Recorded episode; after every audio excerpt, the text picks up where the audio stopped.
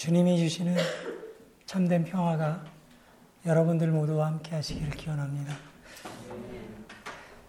제가 이 시간이 될 때까지 목소리를 아껴두고 아껴뒀습니다. 제가 오늘 처음으로 어, 입 밖으로 내는 소리입니다. 왜냐하면 조금이라도 더 힘을 내서 여러분들과 말씀을 나누기 위해서 아침부터 컨디션 조절을 하고 아침에 일어났는데 어, 지난주에 제가 어, 항암치료 네 번째 항암치료를 받았는데 좀 많이 힘들었어요, 몸이. 그래서 일주일 동안 어, 없이 힘겹게 지내다가 어, 주일 예배 갈 수 있는 힘은 주셔야지요, 그렇게 기도하는 마음으로 어, 어저께도 누워서 지내고 그러다가 오늘 아침에, 제가 오늘 승환이가 생일인데 생일 축하한다는 말도 안 했어요. 왜냐하면 아, 목소리 아끼려고. 그래서 오늘 이렇게 여러분들과 함께 예배를 드릴 수 있게 돼서 너무 감사하고, 또 여러분들이 이 진지하게 예배에 임하시고 찬양, 찬송과 기도로 이렇게 예배를 진행하시는 모습에 많은 은혜를 받습니다. 그 우리가 교회 생활하면서 어, 구역 모임을 어, 할 때나 아니면 어, 교우들 간의 교제를 위해서 이렇게 만나서 이야기를 나누다 보면 이게 마음이 따뜻해지는 경험을 하게 될 때가 있습니다. 여러분들도 아마 그런 경험들이 있으실 텐데요. 그 지난 주일 전에 일주일 전에 어, 베를린으로 어, 이사간 우리 유로룩스의 식구들 중에 김주환 성도님 가정이 어, 저희 집을 방문하셔서 이박 삼일 동안 함께 지내다가 가셨어요. 그래서 그 먼 곳에서 일부러 휴가를 받아서 오신 거예요. 그래서 그것도 너무 감사하고, 그리고 또 오랜만에 이렇게 얼굴을 볼 수 있어서 너무 기뻤는데, 어, 그곳에서 생활하시는 이야기를 이제 나누고 듣다가 아, 김주환 성도님이 그동안에 믿음이 많이 자랐구나, 어, 그 이야기를 통해서 그런 거를 어, 느끼게 됐습니다. 우리 교회에서 어, 세례를 받고 세례받은 지 얼마 안 돼서 베를린으로 이제 이사를 가셨는데요. 그 그곳에서 이제 새로운 또 삶의 터전에서 가족들과 함께 생활하는데 왜 어려움이 없겠어요. 여러 가지 이제 어려움도 있고 한데, 그러한 어, 자기 삶의 진솔한 고백 가운데 아, 믿음이 자라고 있구나 라는 것을 느꼈습니다. 왜 그러냐면 어, 이 김주환 선도님이 저한테 그러시는 거예요. 어, 목사님, 어, 저는 이렇게 하나님이 베이스가 된 그런 삶을 살고 싶어요. 근데 본인이 아직 그게 부족하다는 걸 이제 아시는 거예요.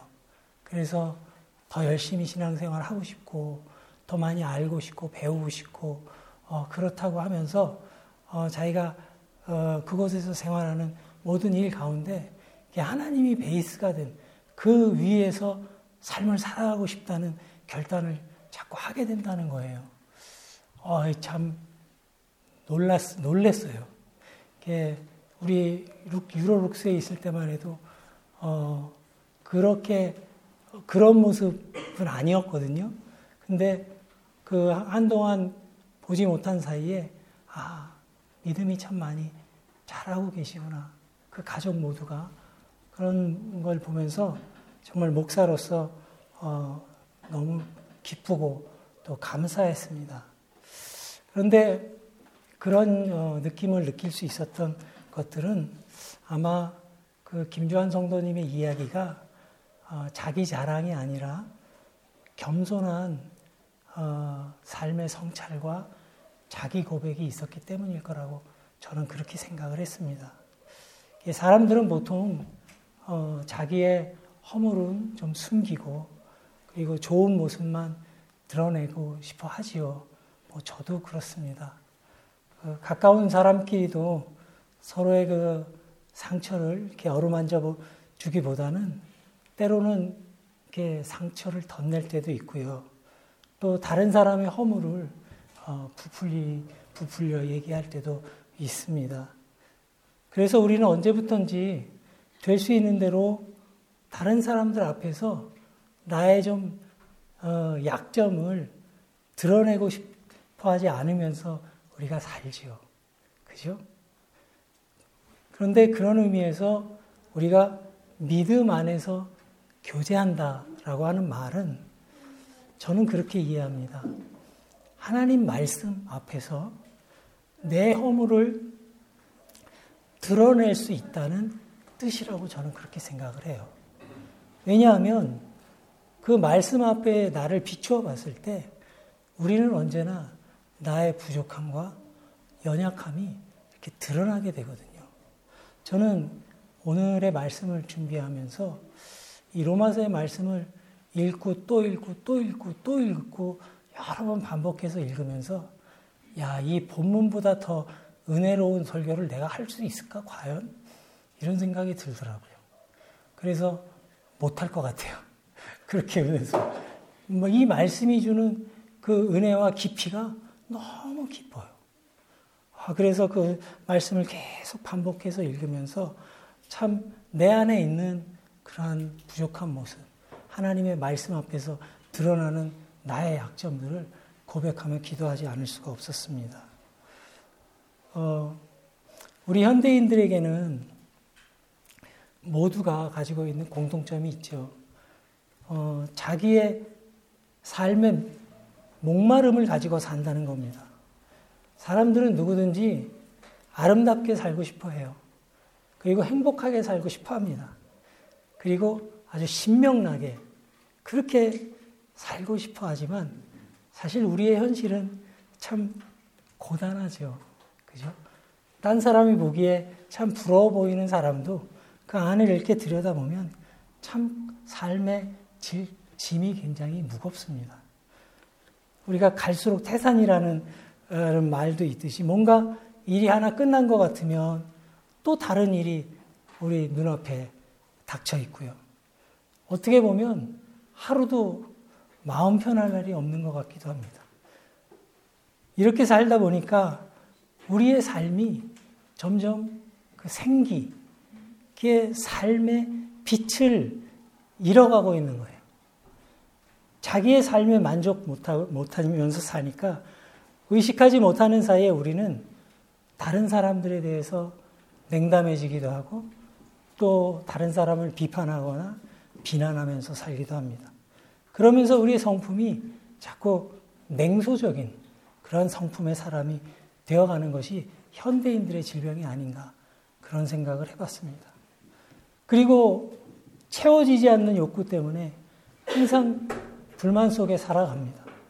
감사보다는 불평과 불만이 그들의 존재를 규정하고 있어요. 불만에 잠긴 사람이 다른 사람을 배려하거나 관대해지기는 참 어렵습니다. 왜냐하면 사람은 자기 속에 있는 것만 밖으로 드러낼 수 있는 법이거든요. 그래서 자기 안에 평화가 없는 사람은요, 다른 사람에게 그 평화를 나누어 줄 수가 없습니다. 그리고 마찬가지로 내 안에 기쁨이 없는 사람은요, 다른 사람을 기쁘게 할 능력이 없어요. 내 안에, 내 속에 사랑이 없는 사람은요, 다른 사람에게 그 따뜻한 사랑을 나누어 줄 수가 없습니다. 내 안에 웃음, 밝은 웃음이 없는 사람은 다른 사람을 밝게, 밝게 웃게 할 수가 없죠. 내 안에 따뜻함이 없는 사람은 다른 사람의 마음을 따뜻하게 할 수가 없는 법입니다. 그렇기 때문에 자기 속에 살아계신 그 하나님을 모시지 않은 사람은 하나님을 전할 수가 없는 거예요. 저는 이것이 신앙생활의 가장 중요한 비결이라고 생각을 합니다. 내 안에 하나님이 계시지 않기 때문에 나를 통해서 하나님이 전해지질 않는 거예요. 저는 신앙 공동체는 그 공동체가 작든 크든 그 공동체의 구성원들이 함께 꿈꿔야 하는 인간적인 목표가 있어야 된다고 저는 생각합니다. 그런데 그 공동체의 목표가 예수를 모르는 사람들도 꾸는 그런 꿈이 되어서는 안 돼요. 예를 들어서 뭐 돈 많이 벌고 호의호식하는 거, 그거는 예수님을 아는 사람이든 모르는 사람이든 누구든지 그러한 풍요로운 삶을 꿈꾸죠. 하지만 신앙 공동체 안에서 꾸어야 하는 꿈은 정말 우리의 영혼이 영원히 아름다운 사람들이 되기 위해서 노력하는, 노력해야 되는 것입니다. 그런 꿈이 우리에게 있어야 돼요. 이 말을 다른 말로 바꿔서 쉽게 이야기하면 어떤, 어떤 말이 되냐 하면, 이 말은 곧 예수님을 닮은 사람이 되어간다는 것을 말합니다. 그분의 성품을 닮아가는 거예요. 예수, 예수님은요, 우리가 성경 말씀을 보면 잘 알 수 있죠. 연약한 사람들을 진심으로 아낄 줄 아는 그런 마음을 가지고 계셨고, 또 우는 사람들과 함께 울고, 또 웃는 사람들과 함께 웃으셨어요. 이걸 다른 말로 하면 공감의 능력이 뛰어났던 분이죠. 그리고 예수님은 음, 떠돌이 설교자였어요. 그죠? 어디 한 군데 머무르, 머물질 못했어요. 그래서 아무것도 가진 재산이 없었습니다. 그렇지만 예수께서는 세상의 주인인 것처럼 늘 당당하셨습니다. 이거는 내가 누구인지, 내가 왜 사는지, 나를 보내신 분이 누구인지, 그리고 내가 이 땅에 온 이유가 무엇인지, 그거를 분명히 아는 사람만이 지닐 수 있는 삶의 태도입니다. 또 예수님은 거짓과 위선을 폭로하는 일에는 주저함이 없었고, 불의한 권세 앞에서는 조금도 주눅들지 않았어요. 한마디로 예수께서는 너무나 아름다운 인간의 모범이셨던 거죠. 예수님의 공생에는 사람이 궁극적으로 목표로 삼아야 할 그런 모든 아름다운 모습들을 그대로 보여주셨던 것이죠. 그런데 이렇게 아름다운 사람이 되고 싶은 우리의 결심은 현실의 장벽, 장벽 앞에서 번번이 무너지곤 합니다. 이런저런 세상 일에 시달리면서 세상사가 다 그렇고 그렇지, 그런 패배주의적인 정서에 사로잡히기도 하고요. 또 이렇게 우리는 예수님을 닮아가지 못하고 어쩌면 더 빠른 속도로 세상을 닮아가는 사람들이 되어가고 있는지도 모릅니다. 만약 우리에게 이러한 모습이 남아있다면 그것은 왜 그런 걸까요? 성경은 이 문제에 대해서 아주 간단하게 대답해 줍니다. 성령이 너희 안에 없기 때문이다. 오늘 본문 구 절의 말씀입니다. 만일 너희 속에 하나님의 영이 거하시면 너희가 육신에 있지 아니하고 영에 있나니, 누구든지 그리스도의 영이 없으면 그리스도의 사람이 아니니라. 하나님의 영이 우리 속에 거하시면 우리는 아주 신명난 삶을 살아갈 수 있죠. 어떤 분들은 이 성령에 사로잡힌 그런 경험, 성령 체험이 없는 그러한 성도의 삶을 이 바람 빠진 타이어에 비유하기도 하시더라고요. 그런 타이어를 가지고는 멀리 자동차를 운행할 수 없겠죠. 누구든지 그리스도의 영이 없으면 그리스도의 사람이 아니라, 그것이 성경의 말씀입니다. 여러분들의 삶을 이끌어가고 있는 것이 그리스도의 영입니까? 그렇다면 우리는 그리스도의 사람들이 분명합니다.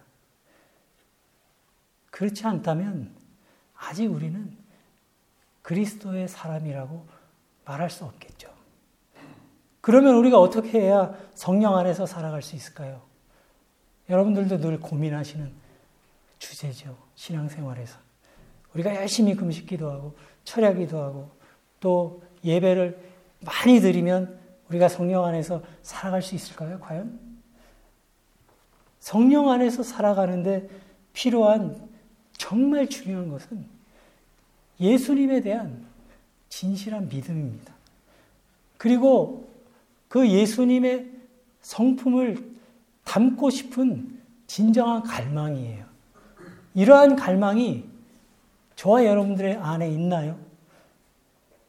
세상을 향한 걱정과 갈망에 비한다면 어쩌면 우리는 예수님을 담고자 하는 우리의 갈망은 너무 미약한지도 모릅니다.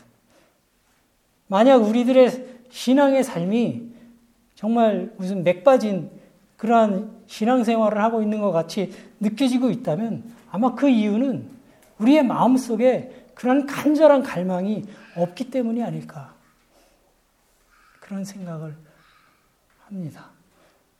만약 그런 마음의 목마름이 있다면 성령께서는 그러한 마음을 결코 외면하지 않으신다. 이렇게 기록했습니다. 그것이 성경의 약속이에요. 그러면 문제는 성령 체험을 어떻게 우리가 이해해야 하느냐라고 하는 문제가 남아있죠. 성령 체험이 반드시 어떤 기사와 이적을 보는 것만은 아니죠. 성경 말씀에 근거한 성령 체험이라고 하는 것은 다른 게 아니죠. 성령 받으면 예수님이 하신 일, 일을 나도 하고 예수님이 하신 말씀도 말씀을 나도 할 수 있게 되는 거예요. 예수님이 하신 일을 나도 하고 예수님의 그 말씀을 우리도 하게 되는 거예요. 성령이 임하시면 우리에게 그런 일들이 일어나는 겁니다. 성령이 일어났을 때 우리 안에 어떤 일들이 일어납니까? 먼저 성령은 어둠과 혼돈을 없애주죠. 성령은 언제나 우리에게 빛으로 임하시는 거예요. 어두운 방에 불이 켜지면 방 안에 있는 것들이 다 잘 보이는 것처럼 성령은 우리를 사로잡고 있는 것들의 그 정체를 똑바로 바라볼 수 있도록 도와줍니다. 여러분들도 자녀들을 두셨기 때문에 어린이 동화 잘 아시죠? 어린이 동화 중에 도깨비 이야기가 되게 많이 나오는 거 아세요? 도깨비 이야기가 많이 나오는데 이야기의 줄거리는 대부분 비슷합니다. 어떤 사람이 밤길을 가다가 도깨비와 씨름을 해요. 그래갖고 밤새 씨름을 하는데 새벽에 여명이 밝아오면서 닭이 우니까 도깨비가 갑자기 사라져버리죠. 근데 나중에 막 정신을 차려보니까 그게 뭐예요? 빗자루를 붙들고 씨름을 하고 있더라. 그게 동화잖아요. 이 동화에서 말하는 도깨비가 뭘까요? 마음속에 도사리고 있는 그 두려움이 만들어낸 헛개비가 도깨비입니다.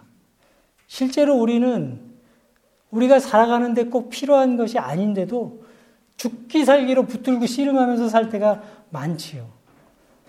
그냥 탁 놓아버리면 좀 편안하게 살 수 있는데 그거를 움켜쥐고 기력을 탕진하면서 삽니다. 하지만 성령이 우리 속에 임하시면 우리를 사로잡고 있는 것들이 무엇인지 바로 바라볼 수 있게 되는 겁니다. 성령은 우리 속에서 두려움을 몰아내고 꼭 해야 할 일을 하도록 우리를 바른 길로 인도해 주신다. 라고 하는 것이 성경의 말씀입니다. 두 번째는 사람들의 마음 속에서 호전성 그리고 두려움을 버리게 하신다. 성령 받은 사람은 자기 마음 속에 기쁨의 샘물이 솟아나는 것과 같습니다. 가장 적합한 비유인 것 같아요. 말씀드린 것처럼 내 안에 기쁨이 있는 사람은 다른 사람들을 기쁘게 할 수 있는 능력이 생겨납니다. 성령 안에 사는 사람은 따라서 다른 사람들을 아프게 하고 외면하고 짓밟고 비판하고 비웃으려는 그러한 유혹 그리고 열망으로부터 자유롭게 돼요. 성령은 우리 속에 있는 분열의 씨앗들을 없애줍니다.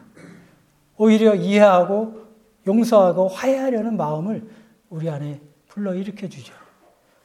편협했던 마음을 넓게 도와줍니다.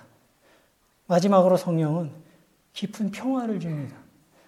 성령의 역사 아래서 허망한 정열로부터 자유롭게 되고 삶에 대한 두려움과 적대감을 극복한 사람 마음에는 평화가 임하게 됩니다. 그런 사람은 과거에 대한 후회와 자기 자신에 대한 자책 때문에 괴로워하면서 살지 않습니다. 그리고 아직 다가오지도 않은 앞날에 대해서 두려워하면서 염려하면서 살지 않아요. 성령 안에 살아가는 사람은 오직 현재를 살아가기 때문에 그렇습니다. 예수님께서도 마태복음 육 장 삼십이 절의 말씀하신 것과 같은 맥락이죠. 성령 안에서 사는 사람은 자기 속에서 점점 어둠이 물러가고 빛이 밝아오는 것을 느끼며 살아갑니다. 여러분들은 지금 어디쯤 계십니까? 아직 우리 영혼이 어둠 속에 머물러 있다면 마음을 다해 이 시간 성령을 사모하시기 바랍니다. 우리가 성령 안에 거할 때 우리는 비로소 성숙한 사람들이 되어갈 수 있습니다. 성령 안에 거할 때 우리의 인생의 메마름이 극복됩니다. 다른 이들과 더불어 살아갈 줄 아는 아름다운 존재가 되어갑니다. 사랑하는 유로록스 교우 여러분, 예수님은 한 해 중에 어둠이 가장 깊을 때, 어둠의 시간이 가장 길 때 이 땅에 오셨습니다. 그리고 그분의 오심과 함께 어둠은 점차 물러가기 시작합니다. 이것이 우리가 매년 맞이하는 대림절의 의미입니다. 언제나 성령 안에 거하시며 어둠을 물리치고 빛 가운데 머무시는 저와 여러분들이 되시기를 주님의 이름으로 축복하며 기원합니다.